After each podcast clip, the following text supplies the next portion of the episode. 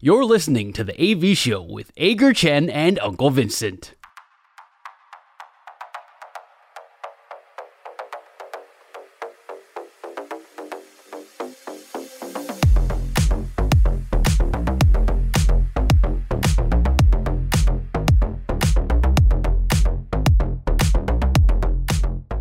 两好三坏满球数是我们节目的最后一个单元，我们互相问对方问题，双方答案相同时候是好球，意见不同时候就是坏球，三正或是四坏单元就会立刻结束。但是如果到了两好三坏满球数，就会决定谁请谁吃饭。今天两好三坏满球数，谁先出剪刀石头布？剪刀石头布。哎、欸，你不要连那个都是平手好不好？好了，烦了烦了烦了，好，你先问了，你先问了，好，我先问。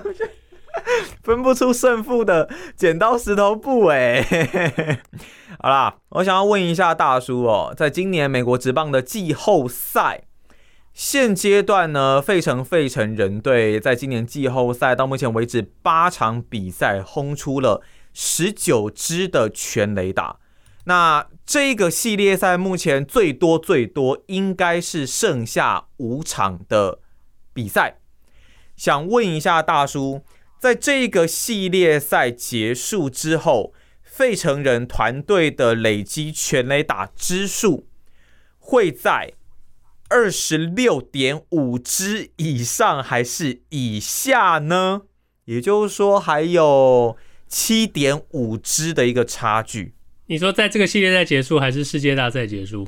这个系列赛结束会在二十六点五支以上还是以下？你说以上吗？你确定哦？我说以下。会在以下，OK，对，我也觉得会在以下，因为 因为我我我我认为啦，我认为啦，如果从从从历史上来看的话，其实像以前也发生过几次这样子的状况嘛，因为费城人是第三支有这样子猛烈的一个球队，那之前像是零四年的太空人，二一年的红袜，他们在前八战都是打出了二十发的全垒打。但是在这之后，像太空人是四战五轰，那红袜是三战两轰。那费城人的话，我觉得他们应该会晋级啦。只是在接下来，因为他们是要来到客场，我认为他们不会打满七场比赛啦，所以全垒打可能也不会来的这么的多。加上对手应该也是会更加的提防。你说，不管是面对 Harper 还是面对像是 Schwarber，然后面对像是 Castellano 这些的打者。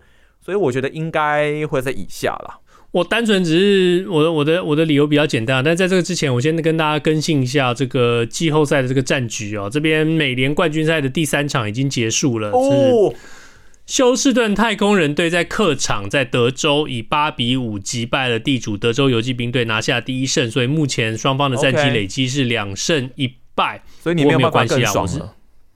对，没关系，但是下一场德州游骑兵队就会再赢回来了，没关系。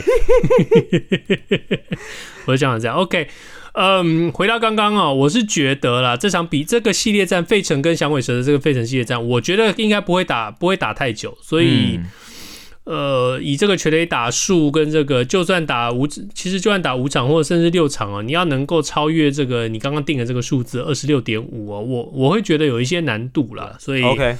呃，这是我这是我的想法。那让我来给你我的第一题，其实也跟季后赛有关，其实也跟全垒打有关哦。那选手个人职业生涯季后赛全垒打数最多的是 Manny Ramirez，曾经到过台湾的 Manny Ramirez 曼尼，他的个个人职业生涯累积了二十九支的季后赛全垒打。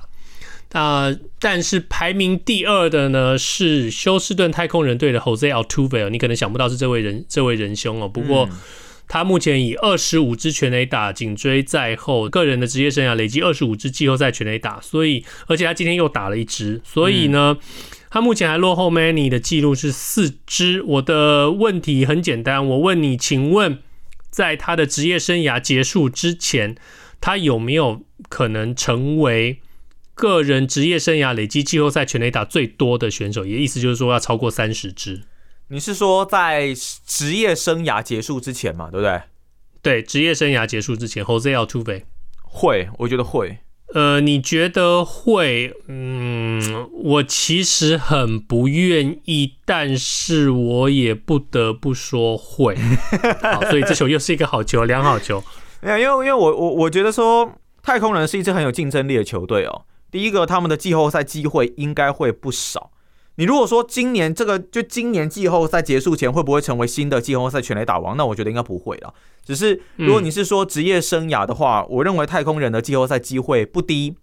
那 Altuve，我觉得他也还算是维持在还不错的一个状态，撇除掉职业生涯的一些丑闻了，所以我认为他应该会成为新的大联盟季后赛全垒打王。对，我觉得我再怎么不愿意接受这个事实哦，但是我觉得他应该是有机会再打出五支全垒打，在个人职业生涯里头，虽然说他现在。现在年纪也有了，时间如果能够接受这些合约，能够留在继续留在太空人队的话，他会他是很有机会继续不停的打进季后赛。我我们我们也不需要求多啊，他如果季后赛能就算打进了第一轮呢，他就有机会能够继续继续把这个全垒打这个数字往前推哦。所以，呃，再怎么不愿意接受呢，我觉得他。应该有很大的机会可以累积累积到超过三十支个人职业生涯的这个全垒打记录，所以这球又是一个好球。我们目前是两好球，快速取得两好球。接下来，请问你的第二题。好，这一题是足球的问题喽。日本国家男子足球队近期呢，在国际友谊赛表现非常的不错，拿下了五连胜。他分别击败的对手是六比零打败了萨尔瓦多。四比一打败秘鲁，四比一打败德国，四比二打败了土耳其。最近的一场国际友谊赛，四比一来打败加拿大。也就是说，他们不只是打败一些排名在还蛮前面对手，最高排名是德国的嘛？德国世界排名十五名。那陆陆续续击退了一些排名在蛮前面的一些对手。很多人就在猜说，虽然当然这个只是友谊赛啦。那但是也是算是也是真枪实弹的一个对决。日本稳定还有长期的组训规划依然是他们的一个优势。他们的目标就是要在二零二六年的世界杯来突破他们的十六强魔咒。你认为照日本现在这样子的状态，有机会会不会在二零二六年的世界杯来突破十六强呢？突破十六强的意思是什么？是打进八强吗？还是说他们进到十六强？打进打进八强，打进八强。呃，我觉得有点难啦。嗯，所以你觉得不会？我觉得不会。我觉得会。我觉得会。OK，进到前八强是不是？对对对，我觉得会。我觉得会的原因是因为，当然近几年日本男足的这个实力上面的进步，大家算是有目共睹的啦。那。大家会在猜说，到底有没有办法进步到足以来击退这一些欧洲列强？当然，他们过去也是零星的证明说自己可以。例如像上一届世界杯面对德国嘛，那日本一直以来特色其实就是他们算是一支稳定，不一定会有这种很突出的，像孙兴民、像韩国这样子很怪物级的球星出现，但是他每一个人都可以有一个还蛮平均的能力值。那我觉得，在近几年，整个欧洲这一边的足球也开始慢慢有一点偏向可能传导或是比较细腻的球风，反而有一点导向在以前传统上认为的亚洲这样子的一个风格。变成说，他们过去自己最占优势的一些空战，在最占优势的一些身材的比赛对抗上面。好像渐渐的有一点舍弃掉，从现在的青训，从现在他们的青年球员身上，大概可以开始慢慢发现到这一个现象。那传导风格一样也是越来越多，所以我觉得日本会慢慢的占据比较多的一些优势。那这是我认为他们可能有机会可以来打进到突破十六强的一个原因，打进到八强的一个原因的。以我对足球粗浅的了解啊，我会觉得说世界杯哦，很有就是世界杯你在世界杯表现里头，除了你基本的实力的实力的强弱之外，有很多时候还取决于你的你的签运哦，那个。你你抽出来的签，就算你能够，我觉得你如果要要讲说日本下一届能够顺利进入十六强的话，我一点都不会觉得意外了。以他们最近的表现，跟他们长期以来的这个进步的这个这个弧线来看，要进入十六强的话，我觉得这个这个这个这这我一点都不会觉得意外。就算很就算很辛苦很辛苦，我还是可以看得到他们。但是他们进到十六强，基本上已经会被大家大家认为说这是一个应该应该要透过有有爆冷门的一个状况，他们才进。因为你不管怎么分组啊，他都不会是那一个。组里头一开始被看好的那前两个球两个会晋级的球队，他一定是得突破。那嗯，这这是一个很现实的一个东西，日本很难被被分到分分组四强里四四支球队里头被看好的那两队。对，那进入十六强之后，你你要抓到的就是你你十六强捉对厮杀的那一个对手。嗯、那以这样的一个情况之下，你晋级，你很可能日本晋级，如果是是是某组的第二名的话，你你你冲上去，大概极大几率碰到非常强的传统强队这个对手，所以要再爆一个大冷门，我觉得。如果有的话，我相信大家都会替他们高兴了。但阿戴一定会特别高兴了。但是，但是就是我我我觉得这个难度比较高，可能性比较低，所以我我会觉得说没有办法进到八强。确实，真的是难度还蛮大的，而且真的如果真的达成了，也绝对是不管怎么样，再怎么进步，也都还是爆冷门的一个状态。而且淘汰赛真的就一战定生死了，那这也是一个机会啦。就是看有没有办法，真的，一战定生死就把对手给踢掉嘛？你说长期下来可能真的有点困难，但是短期决战就不一定了。不过无论如何，我们现在是两好一坏，一坏。我觉得很有趣的问题去想，就是说美国队会先进八强，还是日本会先进八强？这你的第二题吗？不是，我知道一定会留言，有有人留言告诉我们说，在很久很久很久以前的美国队早就已经进过八强了，四强都进过。Oh, okay. 我们我们现在讲说，从现在开始，二十一世纪，对吧？Anyway，我的第二题，呃，又回到了中职，呃，回到我们今天讨论过总教练这个球队，就是富邦和乐天这两支球队。如果明年有一支球队，我告诉你说他们一定会请外国教练的话，你觉得是哪一队？乐天啊，总教练。对啊，乐天。乐天吗？嗯，你说外籍的嘛，对不对？对啊，乐天啊。呃。我的答案也是乐天，所以我们就被三振出去了。我们被三振，对，因为因为我我我认为啦，迟早啦，应该不能说迟早，嗯、我觉得在今年球季结束就会发生，就是乐天会安插一个日籍总教练。我一直都觉得是这样，那也没有什么特别原因，就日商，然后领队这边也换了，那总教练。我觉得今年球季结束就会有动作，而且乐天今年拿下总冠军的几率，我是认为真的不高。就算就算拿下总冠军，可能也会一个很完美的 Thank you 曾豪居，然后换一个总教练，换一个风格之类的，或是什么个人生涯规划什么之类的啦。嗯，我我是觉得这件事情今年季末就就会发生。OK，呃，我们现在从。我们放放大一点来看哦，乐天跟富邦这两个球团，这两个两个企业体哦，他们最大的差别是什么？你看着乐天，你就会觉得这个活脱脱，它完全一点不少，它就是一个呃，怎么讲？一个日商日日商系统一个日籍球队，对，日本日本日本日本什么都日本。OK，我们上个礼拜也讲到说，什么都日本，就只剩一个沈玉杰不是日本，但是沈沈玉杰也去过日本，所以 OK，好，所以。理所当然，一路这样子铺陈下来，他们找了一个日本的总教练来，一点问题都不会有。对，OK，那你富邦，OK，他是台湾吗？他是美系吗？他是你你不晓得，OK，你的你的领队是一个台的不能再台的传统台湾式的棒球人，虽然有过丰富的国外征战的经验，但是我们必须要承认，林华伟林校长林领队他就是一个非常非常台湾式的台传统的台湾棒球人，没有好或不好，我就单纯做这点评论。嗯，然后。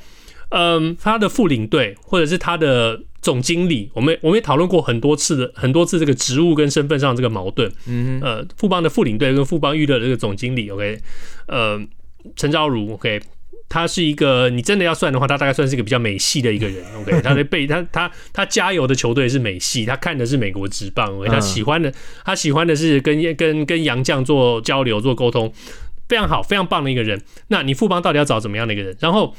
任何一个富邦，我我完全不怀疑富邦可能会尝试去接触外国教练，去要想要找外国教练团队来。但是外国的教练也不是傻瓜，OK？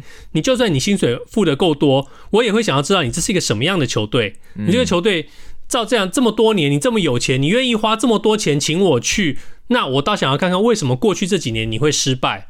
那过去这么多年来过、oh. 来过过过去这么多年来过台湾的这些洋将，来过富邦的这些洋将少了吗？不少，非常非常的多。随便你就会打听，大家都可以打听到富邦大概的问题会是出在哪里。OK，高层简单的四个字就是多头马车嘛。我们上个礼拜也讨论过了，多头马车你少了一头，你还是一样是多头马车。OK，五马分尸少了一头，还是一样四马分尸，所以还是在分。OK，所以富邦的这些问题很简单的，大家讲的也就是那我不怀疑他们可能会去找。但是他们能不能够找到？我觉得很难很难很难。OK，除非你要把人家全家通通都买下来，然后说说不定你有你有机会。富邦也有那个钱，但是如果是一个聪明的棒球人，一个聪明的外国的外籍的这个教练，我想大概不会接富邦这个摊子。所以这么漫长骂了这么多的人，呃，我们答案是一样的，就是乐天三振出局啊，良良好意外的情况之下，一个快速直球帮三振出局。我是我是真的觉得说富邦哦，就像你说的，他多头马车在这样的状况下，其实我们也讲了好多年了。那这个球队的领头羊，你到底有没有那一个目标，或者是说你的风格到底是什么？能不能够打造出一个符合你风格的一个球队？那你到底要不要授权总教练去做这件事情嘛？你可能还是自己要决定。那你跟总教练沟通顺畅吗？你跟球队其他职员的沟通顺畅吗？这都是会牵涉到整个球队组成很重要的一个环节。像大叔以前也在管理层任职过嘛，这部分我相信你一定体会也很深刻，是非常重要的一环。所以我觉得风格的确立是第一步啦，必须要先确立整个风格的一个走向到底是什么。你想想看哦，我们平常在家里。你今天如果爸爸妈妈跟你讲说，那个爸爸跟你讲说，哦，吃素对身体好，不要再吃肉了，吃素。然后妈妈跟你讲说，哎呀，你这么瘦，多吃点肉。然后每天这两个这样子跟你讲，你是不是头都已经昏掉了？更何况你在一个球队，OK，今天。今天这个教练跟你说，我们要强攻，我们要那个仰角挥击，我们要打拳。另外一个教练跟你说，我们要小球战术，我们要我们要我们要短打推进。我们你头都昏了，OK，这就是富邦最大的问题。我们讲到我我们一天到晚讲多头马车，多头马车你，你你最最应该要做的事情是什么？你要么就把所有的马都换掉，要不然你就是把这个车夫想办法告诉他说，对不起，请你帮我们马全部都搞到同一个方向来好吗？嗯、但是富邦的做法是啊，多头马车，好吧，把这匹马砍了，再换一匹马，结果方向还是一样。Anyway，我觉得。我觉得真的，我可能想要半年不要再讲富邦了，因为富邦 我们节目才一年多了，但是别的别的节目我们也讲过很多次，讲富邦真的是很累很累很累，讲来讲去就是同样的事情。我觉得很多事情哦，就是你讲了他也不听，听了他也不改，改了他以后他也不坚持，那你就觉得。唉，算了。以上就是这星期的 AV 秀。今天是十月十九号，星期四。希望大家这个星期比上个星期更好。如果你喜欢我们的节目，Apple Podcast、Google Podcast 跟 Spotify 上赶快订阅起来。Podcast 的好处就是不管我们什么时候录音，大家都可以在自己想要的时候听。也希望你在我们的粉丝专业上面留言和我们互动。下个星期我们就可以讨论中华职棒的季后赛了。我们下个星期见，拜拜。